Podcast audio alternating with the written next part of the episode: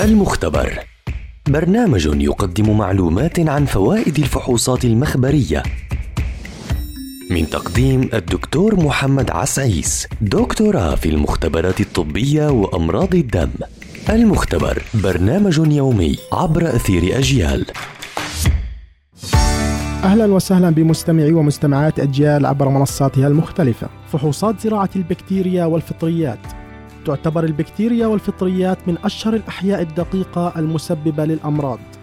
يحتوي جسم الإنسان في الوضع الطبيعي على الملايين من البكتيريا التي تلعب دورا مهما في جسم الإنسان مثل إنتاج فيتامين كي والمساعدة في الهضم والمناعة وغيرها من الأدوار. في بعض الحالات تصبح هذه الكائنات الدقيقة قادرة على إحداث الأمراض والعدوى مثل حالات نزول المناعة أو دخولها بكميات كبيرة للجسم مما يؤدي إلى حدوث الالتهاب والعدوى. في حال حدوث عدوى بكتيرية فإن الجسم يعطي العديد من المؤشرات منها ارتفاع الحرارة وارتفاع كريات الدم البيضاء وغيرها. يتم إجراء فحوصات زراعة البكتيريا والفطريات للعينات المأخوذة من سوائل الجسم مثل البول والدم والبراز وغيرها من العينات ويتم وضعها على أوساط زراعية خاصة لتساعد على نمو البكتيريا والفطريات ومن ثم يتم وضعها في الحاضنة على درجة حرارة 37 لمدة يوم على الأقل ومن ثم يتم مراقبة نمو البكتيريا إن وجدت.